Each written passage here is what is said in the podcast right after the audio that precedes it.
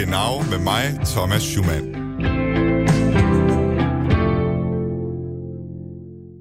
An alle Letztwählerinnen und Letztwähler an den deutschen Rundfunkempfangsgeräten. Deutschland.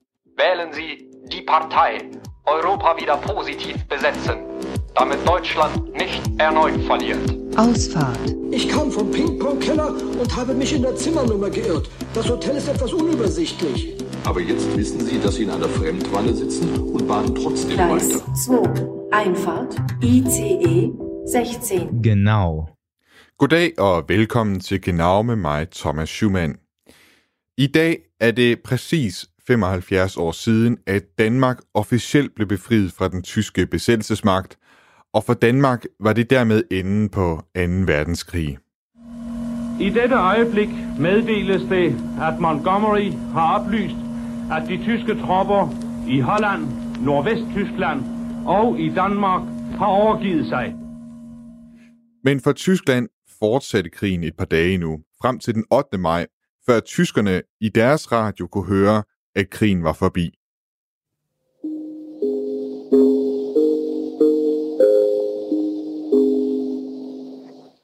Auf Befehl des Großadmirals hat die Wehrmacht den aussichtslos gewordenen Kampf eingestellt.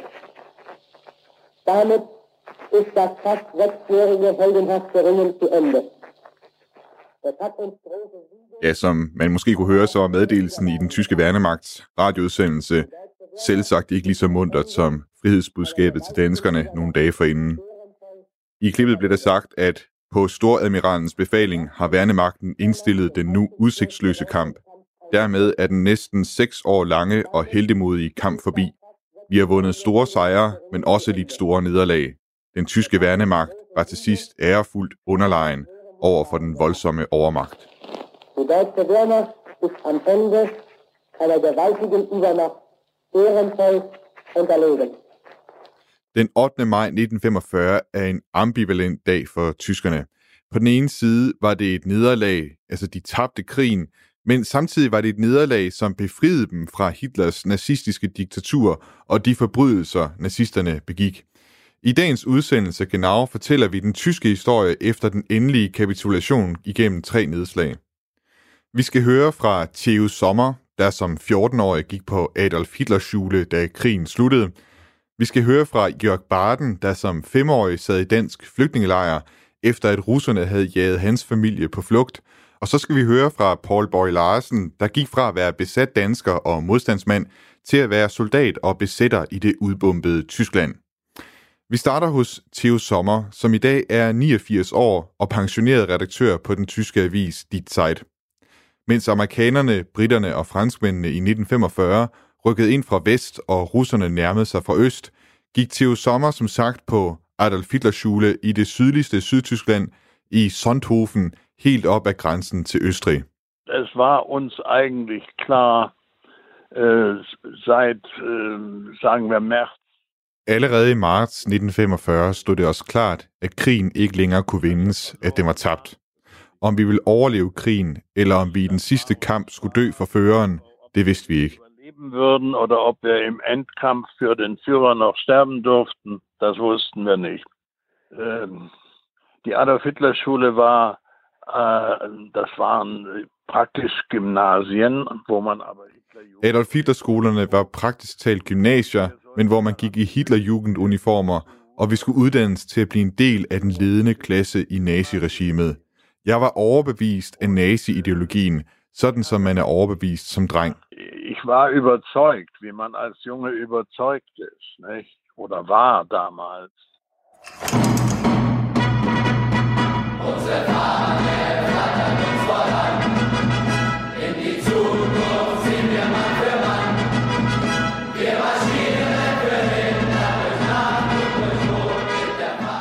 Den her sang er Hitlerjugends sang, og det er en af de sange, som Theo Sommer har sunget på Adolf Hitler Schule.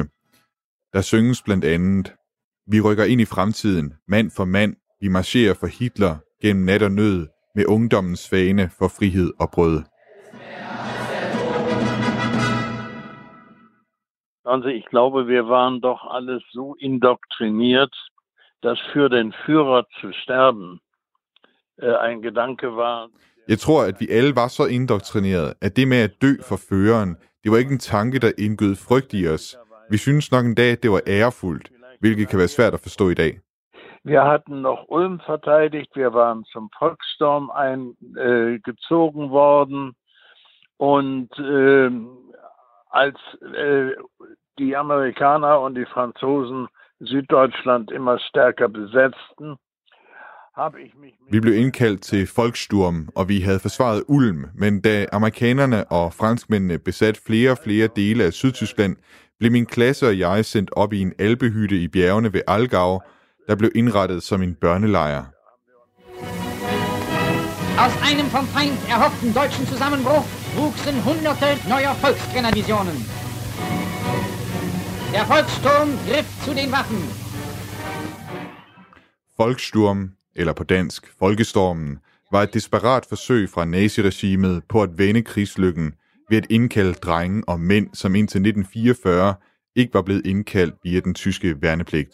Det var kort sagt børn og gamle mænd og alle dem, som ellers ikke var egnet til herren, som skulle forsvare det tyske territorium mod de allieredes overmagt.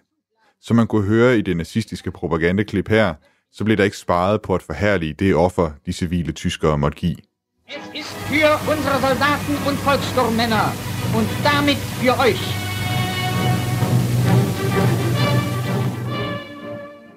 Da haben wir uns die Volkssturmstreifen von den Ärmeln äh, gerissen und am 8. Mai var... Oppe i Alpehytten rev vi Volkssturmmærkerne af vores jakker. Det var en flot dag den 8. maj i hele Europa. Jeg var ude og bestige et bjerg med to kammerater, og da vi kom tilbage om aftenen, havde franskmændene hentet alle de andre i Alpehytten. Die unten in der Alpe, Almhütte waren. Ich habe mich dann durchgeschlagen nach Hause zu meinen Eltern.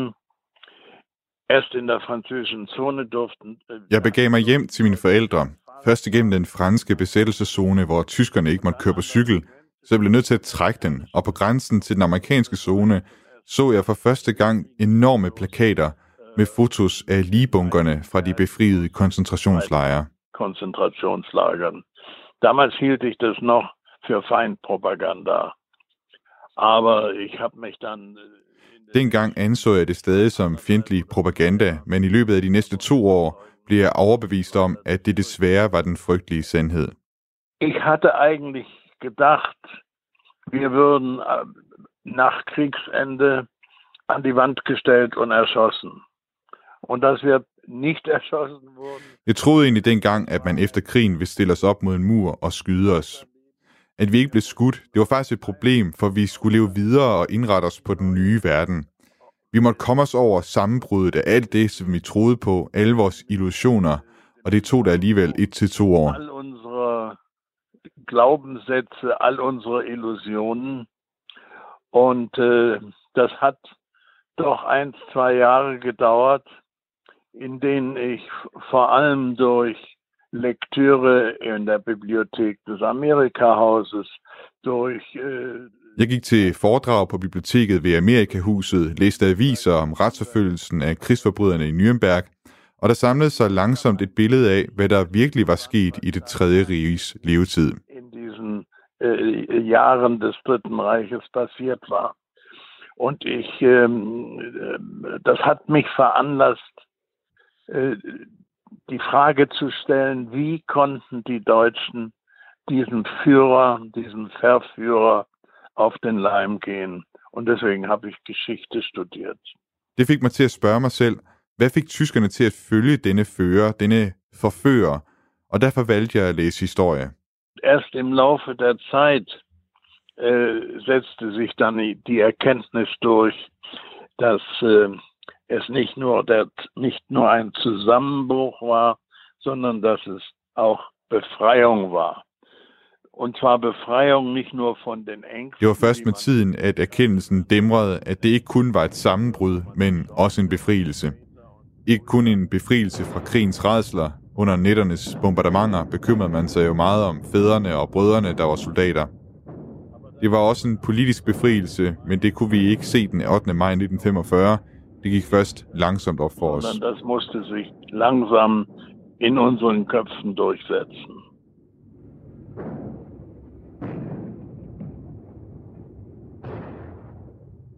Man wusste, der Krieg ist verloren und man muss dann gucken, äh, øh, wie, wie man weiterlebt. Und das Leben war natürlich die nächsten zwei Jahre nach, die ersten zwei Jahre nach dem Kriege fürchterlich. Deutschland var zerstört, zerbombt.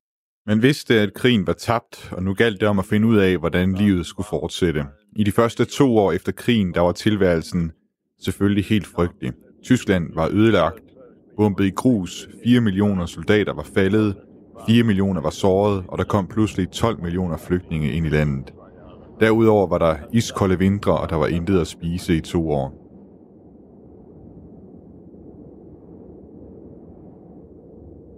Darüber nach, äh, äh, wie man die Vergangenheit zu beurteilen hat, sondern es, es gab eine totale. Man tænkte ikke rigtig over, hvordan man skulle reflektere over fortiden. Man var totalt koncentreret på at overleve fra dag til dag. Hvordan får man nok at spise? Hvordan finder man brændsel til at varme sig ved? Nok tøj at tage på? Hvordan klarer man det hele? Ich weiß nicht, ob, ob man als 14-Jähriger überhaupt schon über solche Grundfragen nachdenkt. Äh, Das wuchs aber dann. Jeg ved ikke, om man som 14-årig overhovedet tænkte over den slags grundlæggende spørgsmål. De ting, det kom samtidig i takt med, at det tyske demokrati blev til. Mein, mein Vater war Offizier äh, bei Rommel gewesen im Afrikakorps, war mit einem Bauchschuss zurückgekommen, war bis an sein Lebensende ein kranker Mann, ständig. Äh Min far var officer i Afrikakorpset under general Rommel. Han kom hjem efter at være blevet skudt i maven, og indtil han døde, var han en syg mand. Han var altid sengeliggende. Han var i en sundhedstilstand, hvor jeg ikke havde lyst til at spørge ham, hvordan det var under krigen. Soldaten der deutschen Wehrmacht. Unser Führer Adolf Hitler ist gefallen. Mit tiefster Trauer und Ehrfurcht. Sådan her lød det i tysk radio den 8. maj, da det blev gjort bekendt over for den tyske befolkning, at Adolf Hitler altså var død. Der blev ikke sagt her, at han begik selvmord, der blev sagt her, at han faldt i øh, hovedstaden Berlin. Äh, es, es gab keine Trauer über den Tod Hitlers. Äh, es es äh, gab keine Guerilla.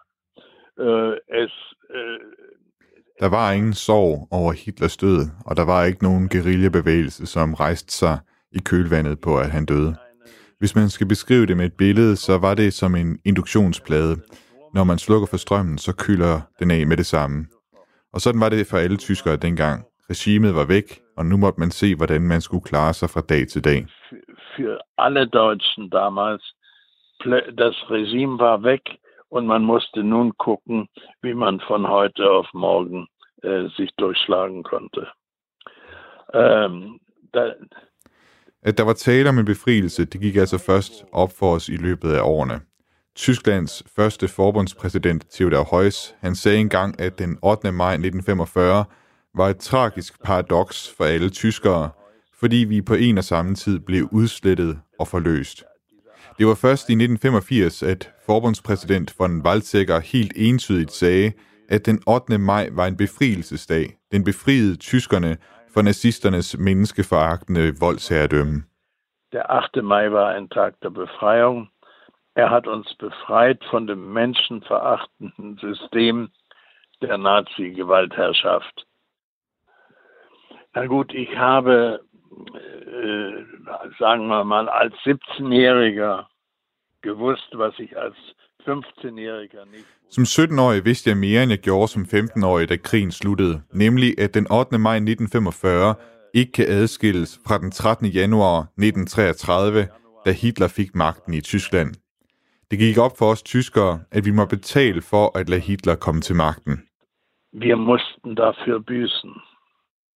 Da jeg lavede det her interview med Theo Sommer, der påpegede jeg, at den tyske civilbefolkning jo også led store tab under krigen, eksempelvis ved de mange bombardementer, og jeg spurgte Theo Sommer, om det er noget, som man måske glemmer at huske på, når man tænker tilbage på den 8. maj 1945, eller om tyskernes lidelser er noget, som fortjener større opmærksomhed her 75 år efter.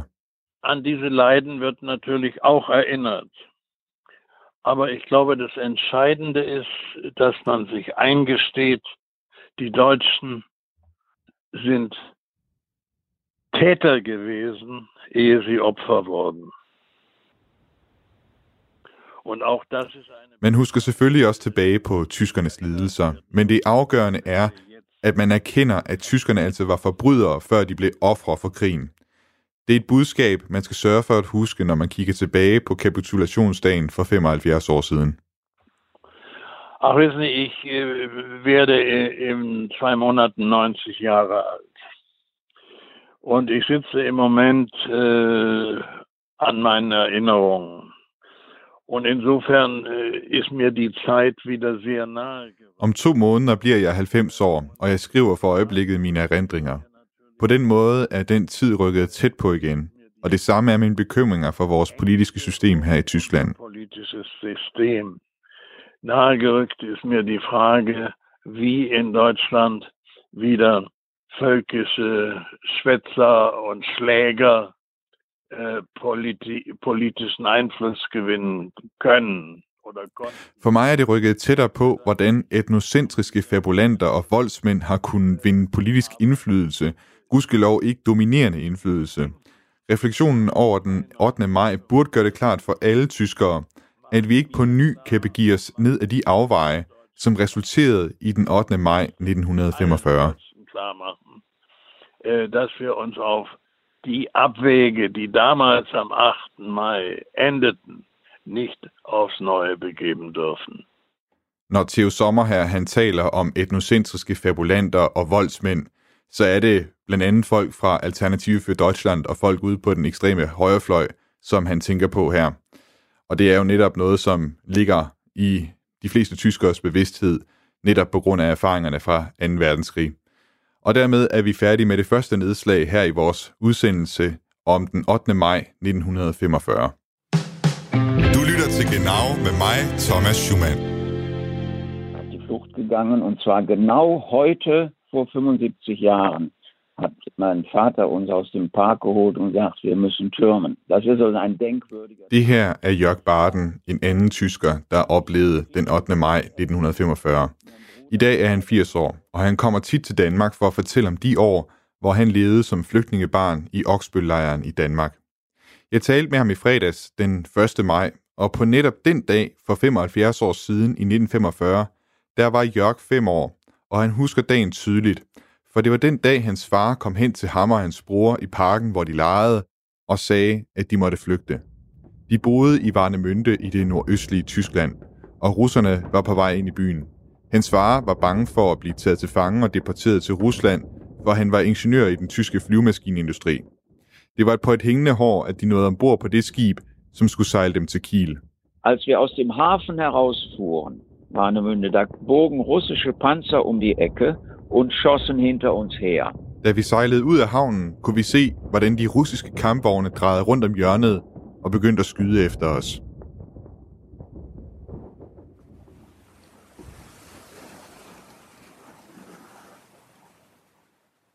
Jørgs familie, det vil sige hans forældre, hans bror og hans morfar, de blev sejlet ind til Kiel på en pram, der var blevet brugt til antiluftskyts.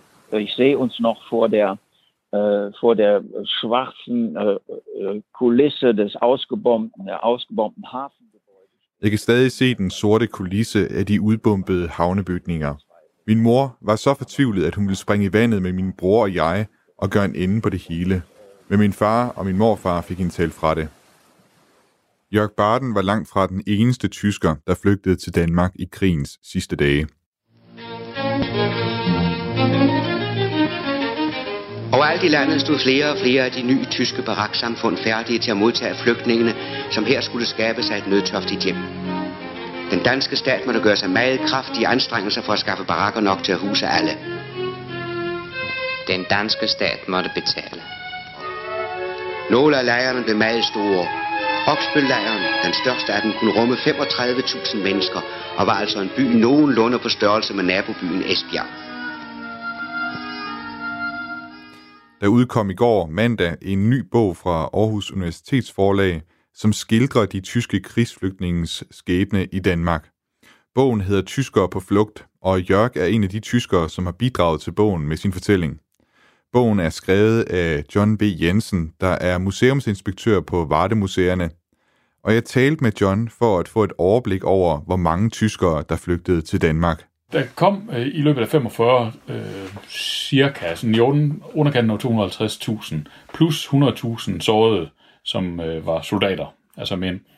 Danmark er jo besat, så det er besættelsesmagten, øh, som fra Berlin får at vide, at man laver den her evakuering fra de tyske østområder, som er presset af, af de russiske øh, tropper, der nærmer sig. Og så beslutter de sig for at føre dem til Danmark. Og det er under dansk protest. Altså man siger, det, det må I ikke. I, det kan gå, at I kommer med jeres øh, sårede soldater. Det må vi finde os i. Men jeres øh, civile, dem vil vi ikke have. Øh, men det øh, kan besættelsesmagten ikke rigtig tage sig af. Det er jo dem, der bestemmer. Så de kommer så, øh, og de når op på en, jamen nok i nærheden af de der 250.000, der er der allerflest. Det, der har lidt, altså det, der har, der har gjort, at de kommer ud på den her flugt, det er, at, at russerne kommer tættere og tættere på over i, i de områder, vi taler om. Og det er jo områder, der ligger helt over i det, vi i dag forstår som Rusland og som Polen. Altså det er områder om, over omkring Kaliningrad, som dengang var Østpreussen, som byen hed jo dengang Königsberg. Der kom rigtig mange fra. Øh, og så er det områder, som vi i dag forstår ved Polen, altså sådan noget som Gdansk, som dengang hed Danzig, der kommer også rigtig mange derfra. Så det, det er ikke, når vi siger tyske flygtninge, så kan man godt tænke, øh, når man så hører det her, så, jamen, så er det jo ikke tyskere, så er det jo polakker og russer. Men det var tyskere, fordi de forstod sig som tyske, de opfattede sig som tyske, de talte tysk. Øh, men, øh, men altså, det er jo så, kan man sige, 2. verdenskrig, der har, har ændret på grænserne, sådan at Polen blev rykket, rykket længere mod vest, øh, og Tyskland blev, blev også rykket længere mod vest. Tusinder og andre tusinder af flygtninge myldrede ind i de nye lejre og tog dem i besiddelse. Hvad var det for mennesker? Hvad tænkte de? Hvad følte de?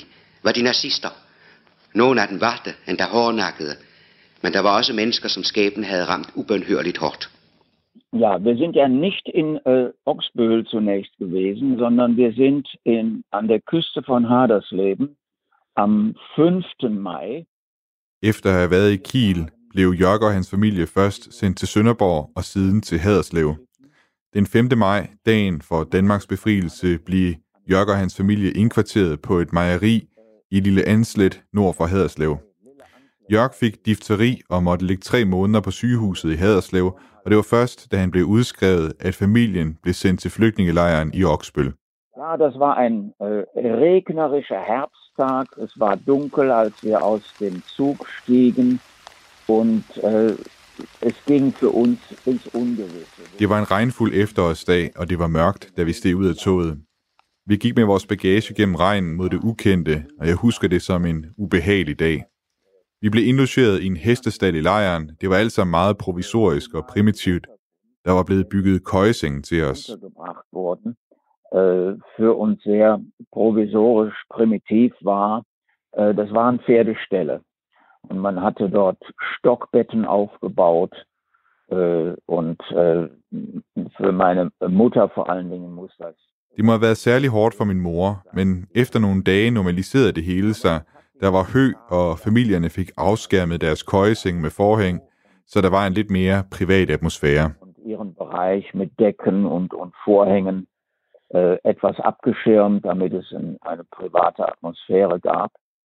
Oksbøl, som mange andre af de danske flygtningelejre, var tidligere tyske militærlejre. Das Lager wurde äh, mit Stacheldraht umgeben. Es gab äh, eben auch Eingangstore. Und äh, als sich die Dinge äh, normalisiert haben... Lejren var omgivet af pigtråd, og der var porte, som førte ind og ud af lejren. Men efterhånden som tingene normaliserede sig, måtte vi gerne forlade lejren med guider. Jeg husker tydeligt, at i sommeren 1946 vandrede vi ud til kysten, og det var første gang, jeg så Vesterhavet. Und dann habe ich das erste Mal die Nordsee gesehen in meinem Leben. Das war sehr eindrucksvoll.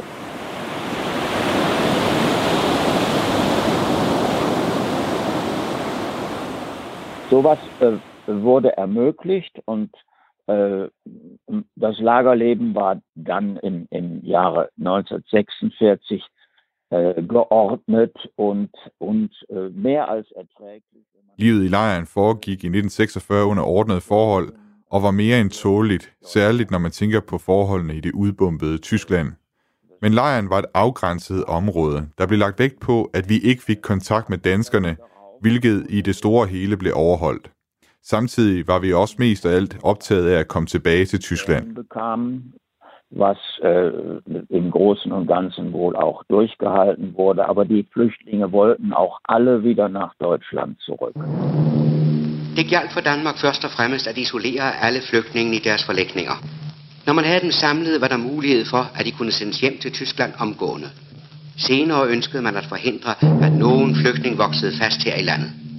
Der blev opstillet vagtposter. Og baraklejerne blev omgivet af pigtrådshegn. Äh, Wir sind allerdings als kleine Kinder gelegentlich unter dem Zaun hergekrochen, um Blumen zu pflücken. Und ich erinnere mich, Af og til kravlede vi børn under hegnet for at plukke blomster på den anden side, og jeg kan tydeligt huske, at vagten, der gik patrulje uden for lejren, så, hvad vi havde gang i. Men han vidste præcis, hvad det handlede om, så han valgte at kigge den anden vej. das ist mir in sehr guter Erinnerung. Jeg spurgte John V. Jensen, hvad danskernes forhold til de her tyske krigsflygtninge, de var her kort tid efter krigens afslutning.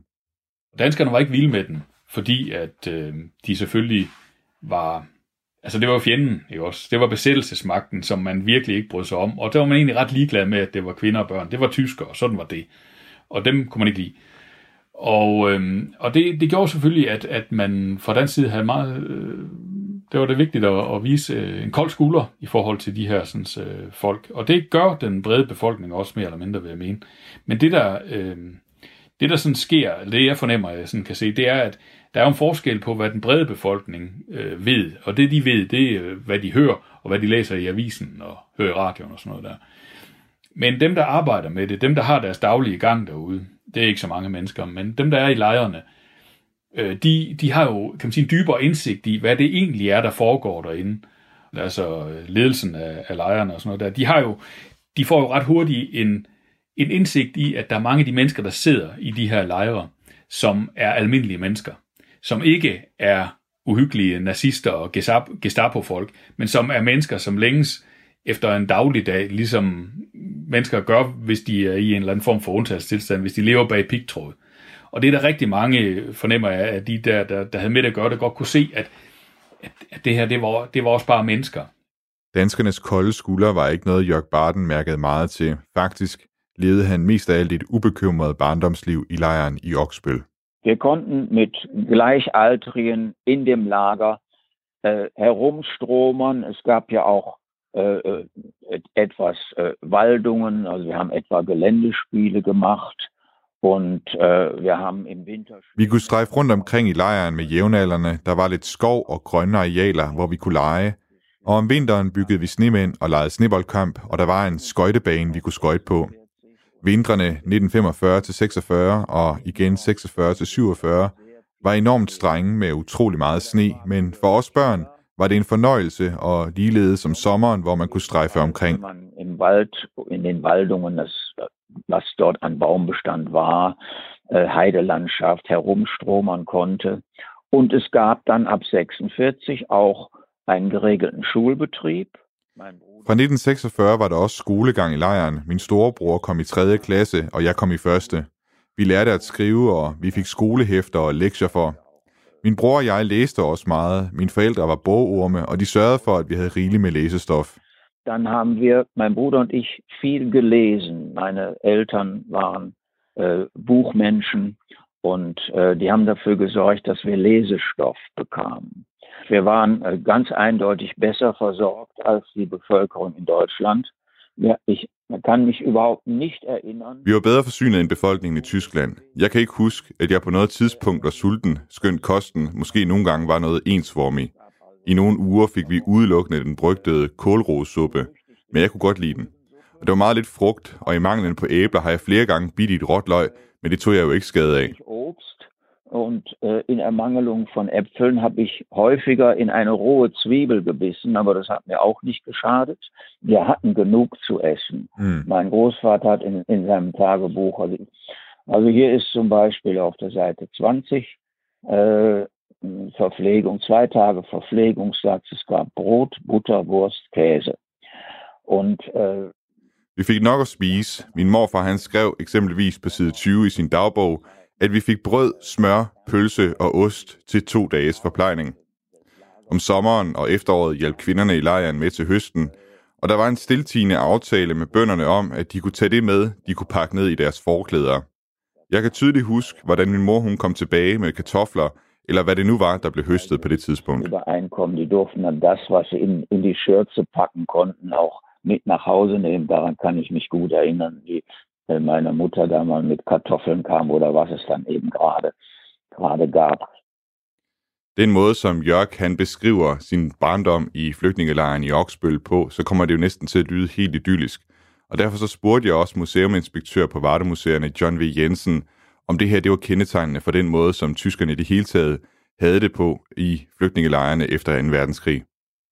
Det har lignet livet på en militær kaserne en hel del, tror jeg, og det har været, øh, det har været et, øh, på mange måder et, et, et svært liv altså inde i de her lejre, fordi hvis du tager Oksbølejren, som var den største af dem alle sammen, så bor der sådan i rundetal 36.000, der er den der størst.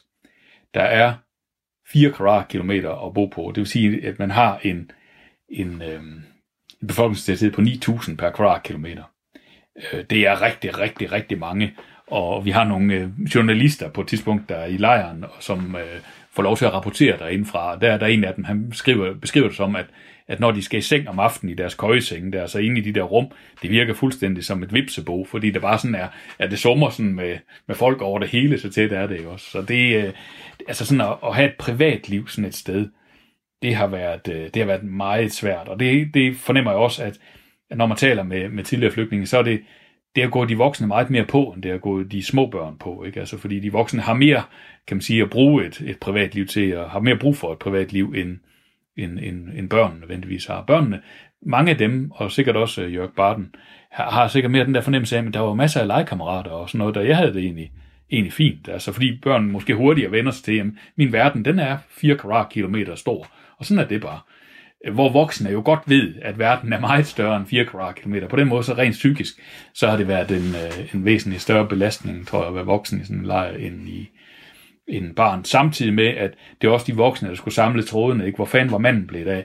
Øh, han var på Østfronten sidst, jeg hørte fra ham. Har han overhovedet overlevet? Er han blevet slæbt til, øh, til Sovjetunionen i en krigsfangelejr? Eller, eller hvad? Hvor han henne? Leder han efter os? Ved ikke, hvor vi er blevet af? Prøv at forestille dig alle de de øh, virkelig sådan eksistentielle øh, spørgsmål, der sådan har, har meldt sig til de der sådan, de mest fundamentale ting i, i, inden for en familie. Det, det har været de opbrud det hele. Bekymringerne for de pårørende og familien hjemme i Tyskland, det skabte en stærk hjemve blandt mange af flygtningene. Men selvom danskerne også gerne ville være fri for de tyske flygtninge, så tog det faktisk længere end forventet med at få sendt flygtningene tilbage til Tyskland. Altså de sidste stykker der, de, de tager hjem i, i februar øh, 1942, nej 1949 selvfølgelig, og øh, ellers så er de sådan forsvundet drøbvis, eller altså blevet kommet til Tyskland drøbvis. Øh, første hjemsendelse er i december øh, 46. Indtil da er der ikke nogen, der er kommet hjem. Og det er fordi, at da danskerne så øh, står med det her problem, det er jo ikke, tyskerne har jo ikke overgivet sig til danskerne. Tyskerne har overgivet sig til britterne, og det er britterne, danskerne så skal snakke med for at høre, øh, de her sådan, tyske flygtninge, hvad stiller vi op med dem? Og det øh, er britterne ikke så vilde med at svare på, for de ved det faktisk ikke rigtigt. Øh, fordi de også godt er klar over, at de hører ikke til i deres zone, altså nede i Slesvig-Holsten, øh, Nordrhein-Vestfalen, de hører til over i det, der er den sovjetiske zone. Og det er den ene ting. Så der øh, spekulerer de lidt på, kan vi få dem tilbage der til, hvor de egentlig hører til. Det er den ene ting. Og den anden ting er, at de... Øh, øh, har en situation i, i øh, syd for grænsen, som er, er langt værre end i Danmark. Der er mange flere flygtninge nede i, i for eksempel Slesvig-Holsten. Der er nok op mod en million flygtninge. Samtidig med, at Tyskland ser meget værre ud, end Danmark gør. Danmark er jo ikke blevet smadret, ligesom Tyskland. Så derfor så er, er det... Øh, derfor er britterne ikke voldsomt interesseret i, at man bare lige sender dem ud over grænsen. Og det kan danskerne ikke forstå. Øh, men det kommer de så til at forstå. Altså, at, at sådan bliver det. I Jørgs familie i flygtningelejren var der også blandt de voksne et stærkt ønske om at vende tilbage til Tyskland så hurtigt som muligt. Man war ja von seinen Familien getrennt, von den Angehörigen und man wollte so schnell wie möglich wieder nach Hause. Mein Großvater durfte Ende 46, also ein, ein Dreivierteljahr bevor wir selber dann nach Duisburg. Man var jo afskåret fra sin familie og pårørende, og man ville så hurtigt som muligt hjem igen. I slutningen af 1946 måtte min morfar rejse tilbage til Duisburg, og selvom han var tæt knyttet til os, tog han jublende afsted til sine andre døtre i Duisburg. Sådan var det for de fleste. De tænkte altså på deres pårørende. Øh, øh, an ihre Angehörigen gedacht. Die haben ja ein Jahr lang äh, keinen Postverkehr gehabt. Und äh, Mitte 46 äh, gab es i et helt år kunne der ikke sendes breve frem og tilbage. Det var først midt i 1946, at der kom nogenlunde postforbindelse, og så hørte man fra de pårørende. Det gjorde, at stemningen i lejren blev mere behersket. Ingen ville slå sig ned der, de ville hjem igen. äh, keiner wollte sich da einrichten. Die wollten nach Hause. I september 1947 måtte Jørg, hans bror og hans forældre rejse tilbage til Tyskland. De begav sig afsted med tog fra det nordlige Tyskland på deres vej ned til Duisburg i Ruhrdistriktet i det vestlige Tyskland. Første stop var Hamburg. Hamburg war äh, fürchterlich zerstört. Das sah man äh, vom, vom, äh, von den Bahnhöfen, Hauptbahnhof und Hamburg-Altona aus. Aber die Cousine wohnte in Hamburg var frygtelig ødelagt. Det kunne man se fra hovedbanegården og banegården i Altona. Vi overnattede ved en kusine, der boede i forstaden Riesen, som var intakt, og landskabet var stadig flot. Men da vi kom til Duisburg, boede vi i et ruinlandskab. Ein äh, Industriegebiet, das sehr äh, stark bombardiert worden ist. Aber meine Großeltern, also die Eltern meines Vaters, Vi boede i bydelen Hochfeld, der var et industriområde, som var blevet udsat for mange bombardementer. Men min farfar og farmor havde været heldige, deres hus var ikke blevet ramt. Men nabohusene var delvist ruiner, og der legede vi som børn. Fra 1947 og frem til 50'erne levede vi i et ruinlandskab. September 47 äh, bis Anfang der 50er Jahre war ein Leben in einer Trümmerlandschaft. Efter Jørg er blevet voksen, har han flere gange været i Danmark for at fortælle danske skoleelever om sin tid i dansk flygtningelejr. Jeg spurgte Jørg, hvordan tiden i dansk flygtningelejr har påvirket hans forhold til Danmark. Ich bin später im Leben sehr äh, intensiv äh, wieder auf diese äh, Kindheit zurück. Det er først senere i livet, at jeg er vendt tilbage til min barndom. Da min yngste datter, der nu bor i København og har stiftet familie der, da hun studerede i Kiel, besøgte jeg hende i 2007, og der tog vi til Lille Anslet og Oksbøl. Siden da har jeg med glæde taget til Danmark og fortalt om min tid der, først og fremmest om, at man tog imod flygtninge fra et land, hvis regering fem år forinden havde overfaldet Danmark. Äh, da äh, habe ich in Dänemark äh, eigentlich auch immer gerne von dieser Zeit erzählt, vor allen Dingen davon, äh, dass man eben Flüchtlinge aufgenommen hat äh, von einem Land, die äh, deren Regierung oder deren Regime fünf Jahre vorher Dänemark überfallen hat. Dass jetzt zwei meiner Kinder in Dänemark wohnen, also die äh, jüngste in Kopenhagen und unsere Maria ist an der Uni in Bodensee. Also das ist für uns. Det, at to af mine børn nu bor i Danmark, den ene i København og den anden i Odense, altså det er en stor glæde for mig og min kone. For mig er det som om, at der er bundet en sløjfe på et kapitel i mit liv, og så snart vi må rejse igen, skal vi til Danmark, for vi har det altid rart, når vi er der. Wir bei Ihnen in Dänemark, weil wir uns dort sehr, sehr wohl fühlen. Du lytter til Genau med mig, Thomas Schumann. Vi skal nu forbi det sidste nedslagspunkt i den tyske kapitulationshistorie, og vi er nu kommet et par år længere frem, altså helt præcis til 1948, tre år efter krigsafslutningen. Allerede inden den endelige nederlag var store dele af det tyske territorium besat af udenlandske soldater. Det var russere, amerikanere, et par franskmænd og så soldater fra alle dele af det britiske imperium. Men efter kapitulationen, der rejste bevæbnede soldater ind fra store dele af hele den vestlige verden for at hjælpe til en fuldstændig besættelse af Tyskland. I skal tænke på, at selv det tyske politi var blevet afvæbnet efter krigen. Der var ikke nogen til at sørge for fred og orden, ud over de udenlandske soldater. I den her besættelse, der var der også 4.000 danske soldater, der hjalp til. General Eisenhowers Constellation-maskine Columbine lander i Slesvig Lufthavn og modtages af repræsentanter for de britiske, norske og danske styrker i Tyskland. Militærfotograferne arbejder, og Eisenhower er et smilende offer for flankangrebet. Efter modtagelsen skrider generalen æreskompaniets front af. Mange af soldaterne, de var tidligere modstandsmænd. De gik fra at have kæmpet imod den tyske besættelse til selv at blive besættere. Fredsbesættere, om man vil. Hej Paul. Hej. Goddag. Goddag. Vi må jo ikke hånde i dag. Nej, desværre. Er Jeg har du- også taget, taget sådan en stang her med. Ja, det er fornemt. Du er velkommen. Nu skal jeg lige. En af de danske soldater hed Paul Boy Larsen. I dag er han 94 år, og han bor i Aarhus. Men fra 1948 til 1949, der var han altså med til at besætte Tyskland. Jeg var 13 år den 9. april 1940, da tyskerne kom. Og øh, så øh, hørte jeg dagen efter i skolen, at sergeant Vos var blevet skudt ved grænsen i Sønderjylland. og det var min fodboldtræner. Og så kan du nok se en 13-årig dreng, og så de har skudt min fodboldtræner. Hvad har han gjort ved? Jeg havde fred og ro i Danmark, indtil tyskerne kom. Der fik jeg det at vide. Og det gjorde så, at jeg lige troede, at jeg var gammel nok til at melde mig til militæret. Og på den måde kom jeg så til den danske brigade i Tyskland, da det blev vores tur at, at være dernede i Nordvest-Tyskland. Da det var os, der besatte dem. Paul Boy Larsen voksede op på Langeland, men under besættelsen rejste han til Odense for at studere. Og her blev han engageret i den danske modstandskamp. Jeg ville læse til lærer. Det har altid været min drøm at blive lærer. Så der startede jeg på seminariet i Odense. Og der, øh, der var jo meget uro i Odense, og mange friskæmper og springninger om natten og så videre. Og der blev jeg sammen med to andre på seminariet, kom jeg med i modstandsbevægelsen, som kurerer for de store øh, kanoner, står rigtige, det er rigtig frihedskæmper, som jeg kalder det, for jeg er ikke frihedskæmper, jeg er modstandsmand.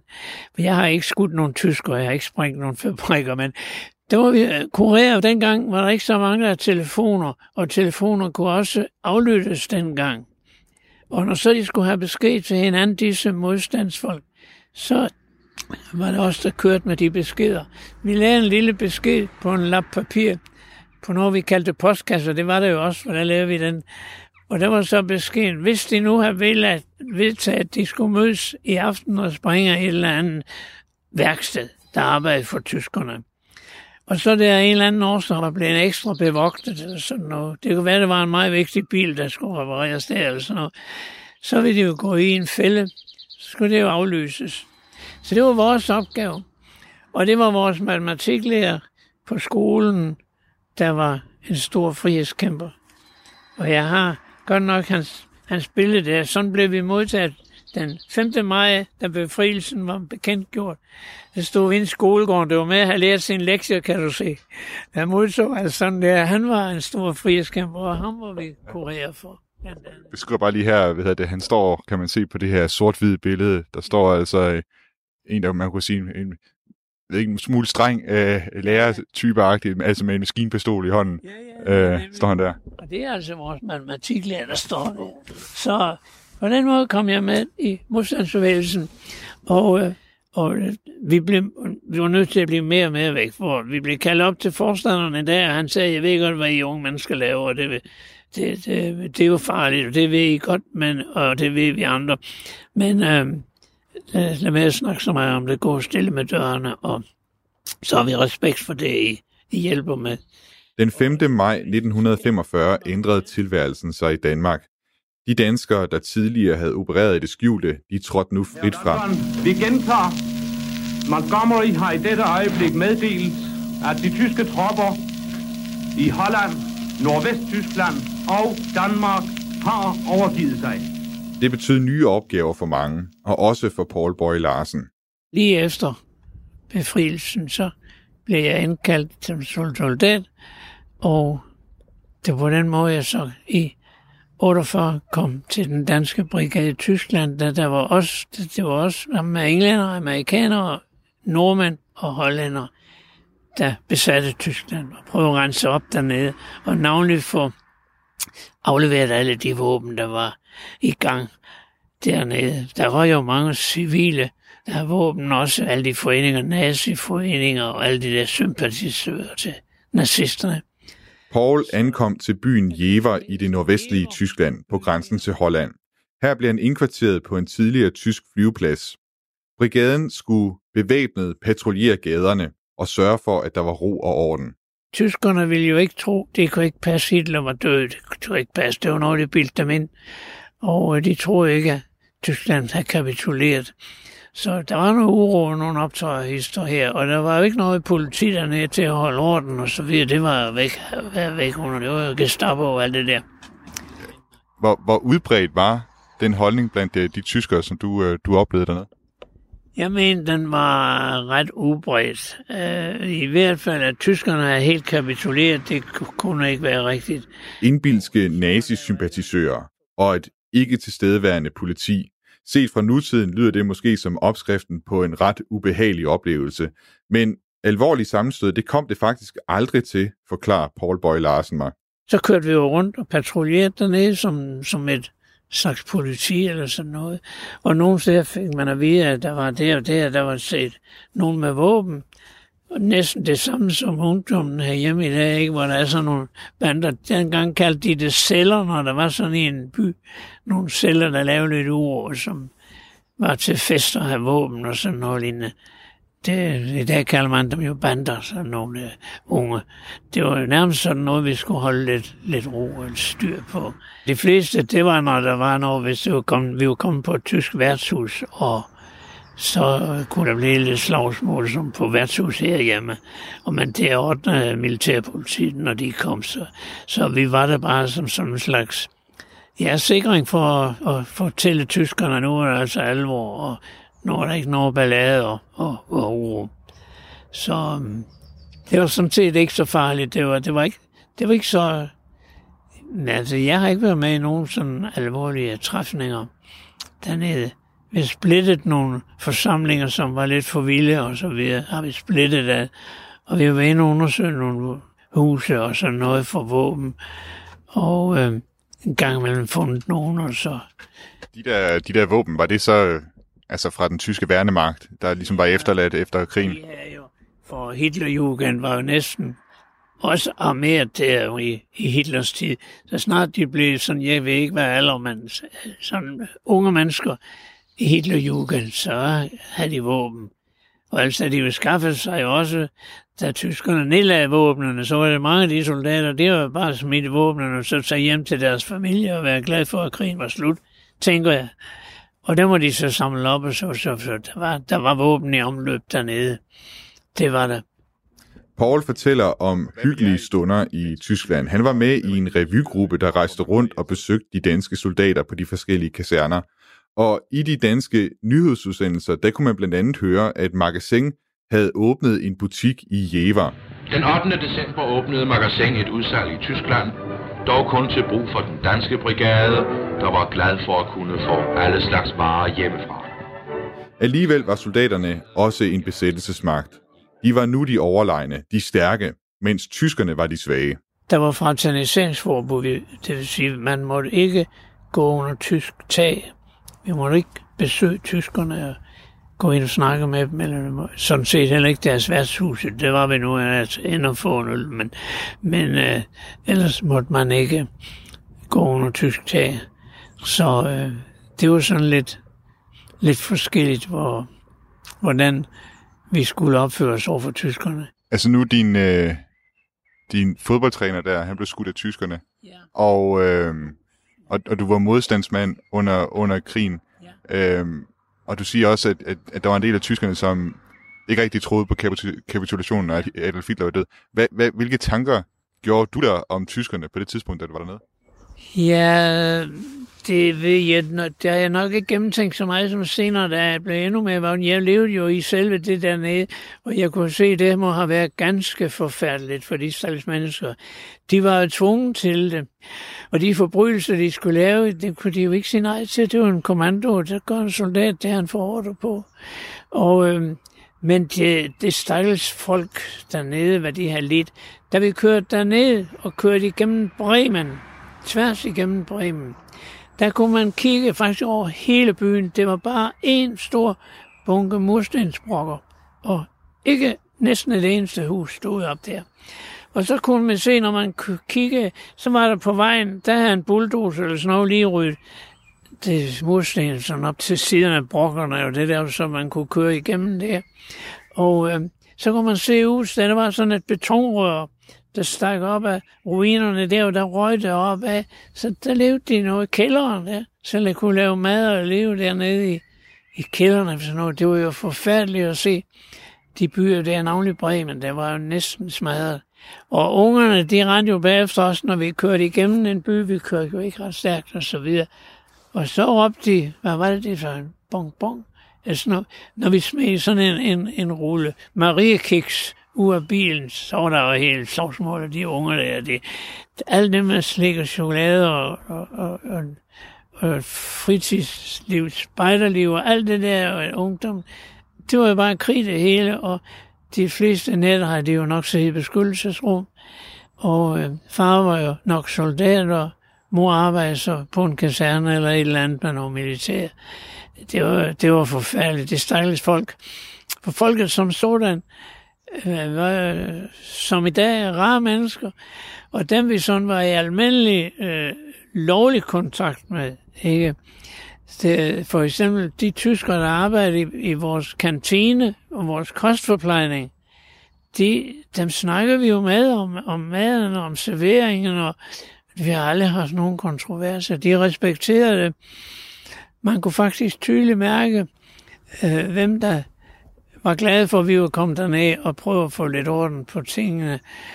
Øh, og vi kunne også mærke, når der var nogen, der bare stoppede, hvis vi begyndte at sige noget tvillistan herhjemme, når man starter et eller andet man siger, hej hej, dejligt vejr i dag.